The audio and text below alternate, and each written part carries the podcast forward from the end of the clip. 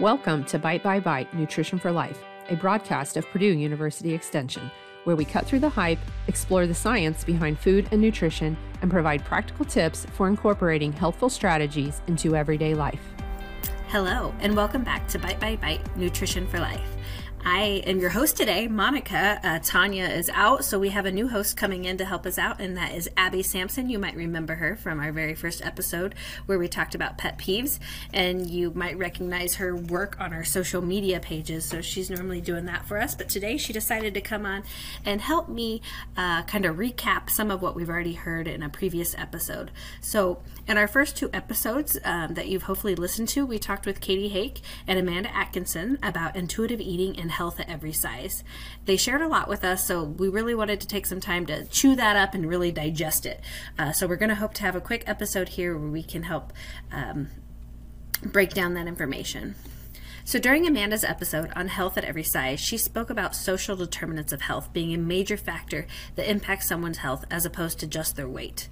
So, this may be a new concept to some of our listeners, so we want to further explain that what the social determinant of health are.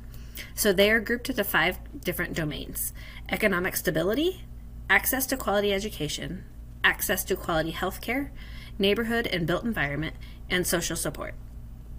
So basically, people who have a steady employment tend to be healthier because they have access to health care and wellness programs through work. If they do not have a stable income, they are unable to afford healthy foods and housing. Chronic conditions can also lead to inability to gain or maintain employment, leading to worsening health. So, yeah, Monica, access to quality education closely relates to being able to have steady employment. People with high levels of education um, are more likely to have healthier lifestyles and live longer. If someone does not have access to that quality education, this could lead them to less education and lower paying jobs. In addition, children um, are can be bullied or experience social discrimination, and th- then those children are more likely to struggle with math and reading. These stressors can lead to challenges in child's brain development.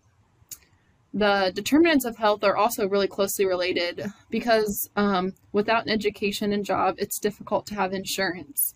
And so, about one in 10 people in the US don't have health insurance. And with no insurance, they're less likely to have a primary care provider and are unable to afford health care that they may need. So, many preventative screenings are missed without the care of primary care physicians. Those are great points, Abby. And I know we've talked about employment, we've talked about uh, insurance, uh, that education, but the built environment was another aspect of those uh, social determinant of, of, health. And the built environment is where the people live and work, uh, and it's just so crucial to one's health because people who live in neighborhoods with high rates of violence or unsafe air and water and other safety risks are unlikely to participate in physical activity because it might be dangerous to go outside and just try to go for a walk. Um, maybe too at the workplace, they might have some exposure to secondhand smoke or loud noises, um, and this can harm people's health as well. Another great aspect of the social determinant of health is people's relationships. Uh, they have a major impact on their health and well being. Being able to receive the social support they need can positively impact their health and safety throughout their life. So, these environmental pieces are so important to remember when assessing someone's health. We often tend to just look at their weight, and as Amanda mentioned, one single weight isn't a good determinant of health status, but maybe a weight trend uh, could be better, as well as looking at the social determinant of health for our individuals. Yes, and Amanda also mentioned that health at every size doesn't mean that um, registered dietitians are promoting obesity, which I really like that she pointed that out because it's something as a registered dietitian that I struggle with that idea about health at every size and wonder what people think. And I think it's really key because this health at every size is really trying to promote sustainable approaches. So what she means is focusing solely on your weight can actually lead to weight cycling. And this takes the focus away from what we actually want to um, achieve, which is better health in general, and focusing on our overall health. Yeah, and I'm so glad we're talking about our first two episodes together because uh, one of those sustainable approaches uh, that we can take from Amanda's talk is what we talked to Katie Hake about, which is intuitive eating. And so we didn't really have the opportunity on um, her episode to really talk about all 10 of those principles of intuitive eating. Um, so I think now is probably a good time to go ahead and break those down.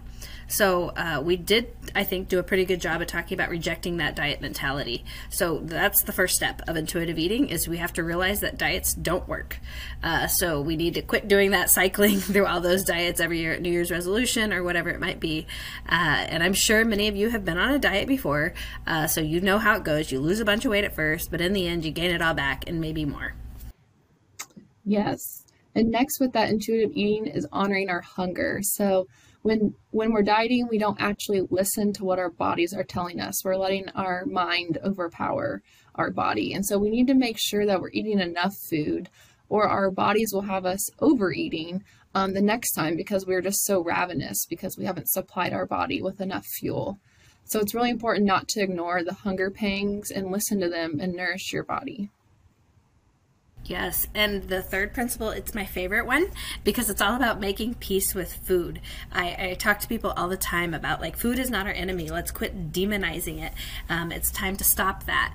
Uh, so, you know, let's spend some time thinking about how food isn't evil. Uh, it's not bad for us. It's all nourishing. So as soon as we can make that peace with the food and quit giving it power over us, it suddenly just becomes what it is, which is nourishment for our body.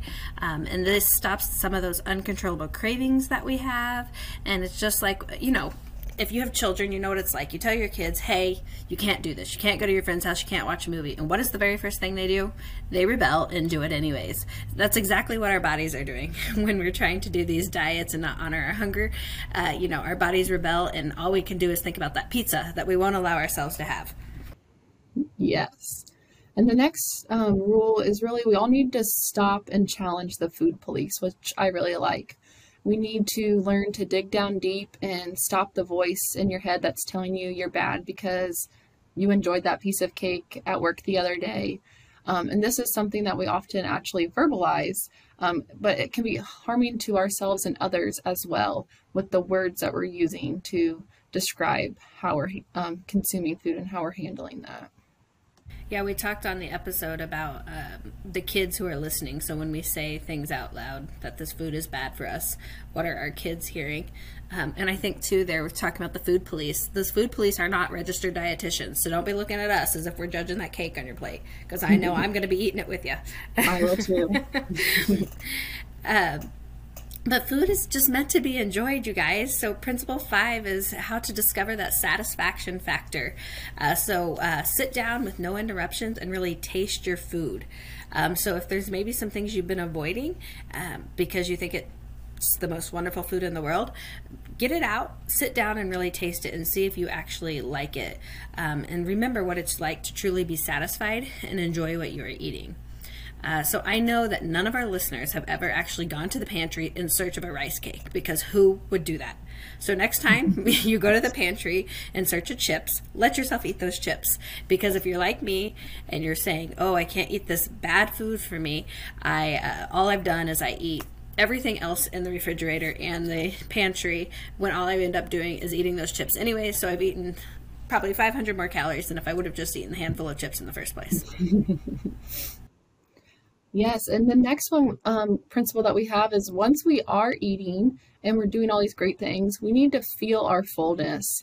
Um, and so we really need to learn to listen to our body, um, determine what what actually feels satisfying to you. So I actually say this a lot, even just to myself. Um, are you going to be satisfied with getting the that that size of an ice cream cone? Can I'll, I'll probably be satisfied with the smaller one. It's gonna it's going to satisfy me and fill me up and satisfy my craving. And so the book um, has a really great um, suggestion on this is that you should stop eating midway when you're sitting down for a meal and ask yourself if the food still tastes good. Um, and if it doesn't, the chances are that you're actually full. Um, so you want to ask yourself if you're satisfied and you've had enough and have no shame in, in um, understanding that your body's telling you that you're full. Um, and, and, an important thing to know about this is that we're not striving for the Thanksgiving fullness of um, feeling like you're going to bust out of your pants or anything. We're just striving for just basic fullness that you know you're going to be full until your next meal. And I think that is such a hard concept uh, for people to understand. When I've taught um, talked to people about intuitive eating before, I ask them about what it feels like to be hungry and what it feels like to be satisfied, and they don't know. People say that Thanksgiving stuffed uh, mm-hmm. is what mm-hmm. it's like to be satisfied, and no, that's not what it's like to be satisfied. That's what it's like to be stuffed. so uh, stop a few minutes before that. Uh, it's also important to recognize that many of us use food to cope with our emotions. And so, Principle 7 is actually um, helping us deal with our emotions with kindness. Uh, so, if we're bored, maybe sad, or frustrated, there are better ways for us to deal with those emotions than to eat. So, find those coping techniques that work for you and use them. Uh, one of my favorite coping techniques is I, I tend to be a boredom eater. Uh, so, I like to move my body. I get out, go for a walk, go play in the garden, do whatever it is. Um, to stop being bored um, as a coping technique because I'm not actually hungry. I'm just bored. yes, that's that's a great um, principle to remember too. Um, our eighth principle is that our bodies are not all one size fits all, and so this is to respect your body. Um, and this actually is really neat that we're doing both of our episodes together because this principle coincides with Amanda's episode on health at every size, that respecting your body so you can feel better about who you are. And it's hard to reject that diet mentality if you're unrealistic or overly critical about your body size or shape. Um, and just that those those words that we have in our head that you know we're telling ourselves or society is telling us, um, but really all bodies deserve dignity and respect. Yes, love our bodies. I, I'm always amazed by what the human body can do. So sometimes if you don't look at yourself in the mirror and proud of what you see, just remember what that body does. uh, and one way to help our bodies feel good is to move our bodies. And so find a movement activity that you really enjoy and just move. If you don't want a personal trainer screaming in your face and forcing or forcing yourself to run because you don't like it, then don't do that. Find an activity that you enjoy. Uh, because if you don't enjoy it, chances are you're not going to continue to do it. You're going to find the reasons, the excuses to not do it. And don't use movement to punish yourself either for the food you have eaten. That's another common trend. So just make sure we're moving our bodies just to make our bodies feel better. Uh, movement buddies are another great thing to have because if you can experience exercise uh, with someone else, that makes it more enjoyable. I'm quite the talker, so I know I enjoy having someone there to talk with me. Um, but one of my favorite ways to just move my body is to dance. Um, I won't let anybody record me dancing because I'm not good at it, but but I just love to get out there and dance and move my body.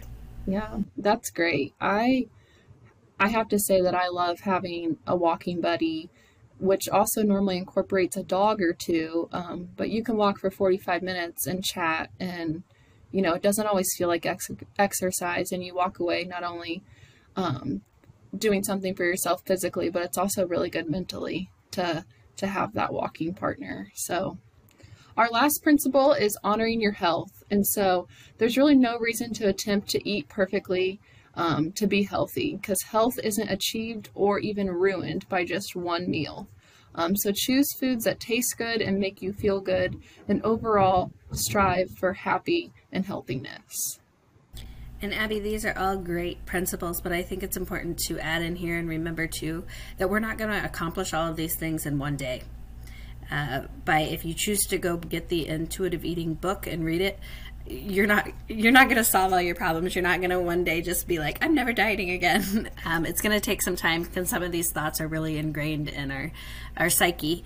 Um, but there is help out there, so make sure you seek that out if this is something um, that you struggle with. So, thanks for joining us for this episode of Bite by Bite Nutrition for Life. Be sure to find us on Facebook and Instagram at Bite by Bite Nutrition for Life. Until next time, remember to ask questions, challenge the myths, and stay true to you.